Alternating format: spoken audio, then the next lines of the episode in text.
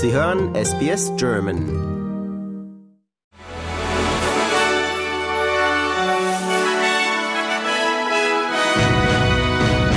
Sie hören den SBS German News Flash an diesem Mittwoch, den 20. Dezember. Mein Name ist Julia Greve.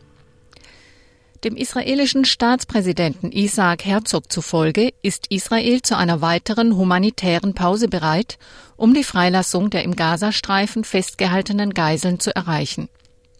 Einige der engsten Verbündeten Israels, darunter Frankreich, das Vereinigte Königreich und Deutschland, haben sich den weltweiten Forderungen nach einem Waffenstillstand angeschlossen. Herzog sagte, es liege nun an der Hamas, eine humanitäre Pause herbeizuführen. Die USA haben nach Angriffen der jemenitischen Houthi-Rebellen auf Handelsschiffe im Roten Meer eine Militärkoalition zum Schutz der Seefahrt in der Region gegründet. Der Sicherheitsinitiative gehören zehn Staaten an. Die Angriffe beeinträchtigen mittlerweile den Welthandel, da sie eine wichtige Handelsroute zwischen Europa und Nordamerika über den Suezkanal mit Asien blockieren. Ein von Deutschland und Georgien unterzeichnetes Migrationsabkommen sieht vor, dass Menschen aus Georgien ohne Bleiberecht wieder zurückkehren müssen. In der deutschen Asylstatistik belegt Georgien Platz 6 unter den wichtigsten Herkunftsländern. Von Anfang Januar bis Ende November 2023 haben laut Bundesinnenministerium knapp 9000 Georgier einen Asylantrag in Deutschland gestellt, davon gut 8000 zum ersten Mal. Ab 7. Januar werden die Lokführer der Deutschen Bahn in einen unbefristeten Streik gehen. Das haben die Mitglieder der Lokführergewerkschaft GDL in einer Urabstimmung beschlossen. Hintergrund ist der Tarifstreit, in dem die Deutsche Bahn der Forderung der Lokführer nach einer Verringerung der Arbeitszeiten nicht nachgeben will.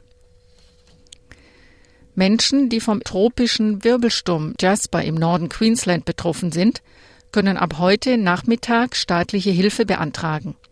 Es handelt sich um eine einmalige Zahlung in Höhe von 1000 Dollar pro Erwachsenen und 400 Dollar pro Kind, die durch die Überschwemmungen einen erheblichen Schaden erlitten haben. Zu den förderfähigen Gemeinden gehören Cairns, Cassowary Coast, Mariba, Tablelands und Wujal Wujal.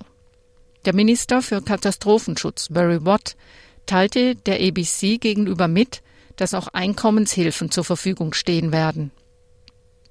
Die Reserve Bank fürchtet ein stärkeres Ansteigen der Arbeitslosigkeit als angenommen. Grund dafür sind die jüngsten Leitzinserhöhungen.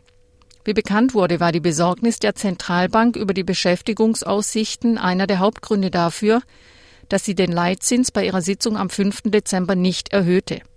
Er liegt derzeit bei 4,35 Prozent. Die Zentralbank hatte bereits früher angedeutet, dass die Arbeitslosigkeit ansteigen müsse, wenn die Inflation eingedämmt werden soll. Redaktionsschluss für diese Nachrichten war 14 Uhr Australian Eastern Standard Time.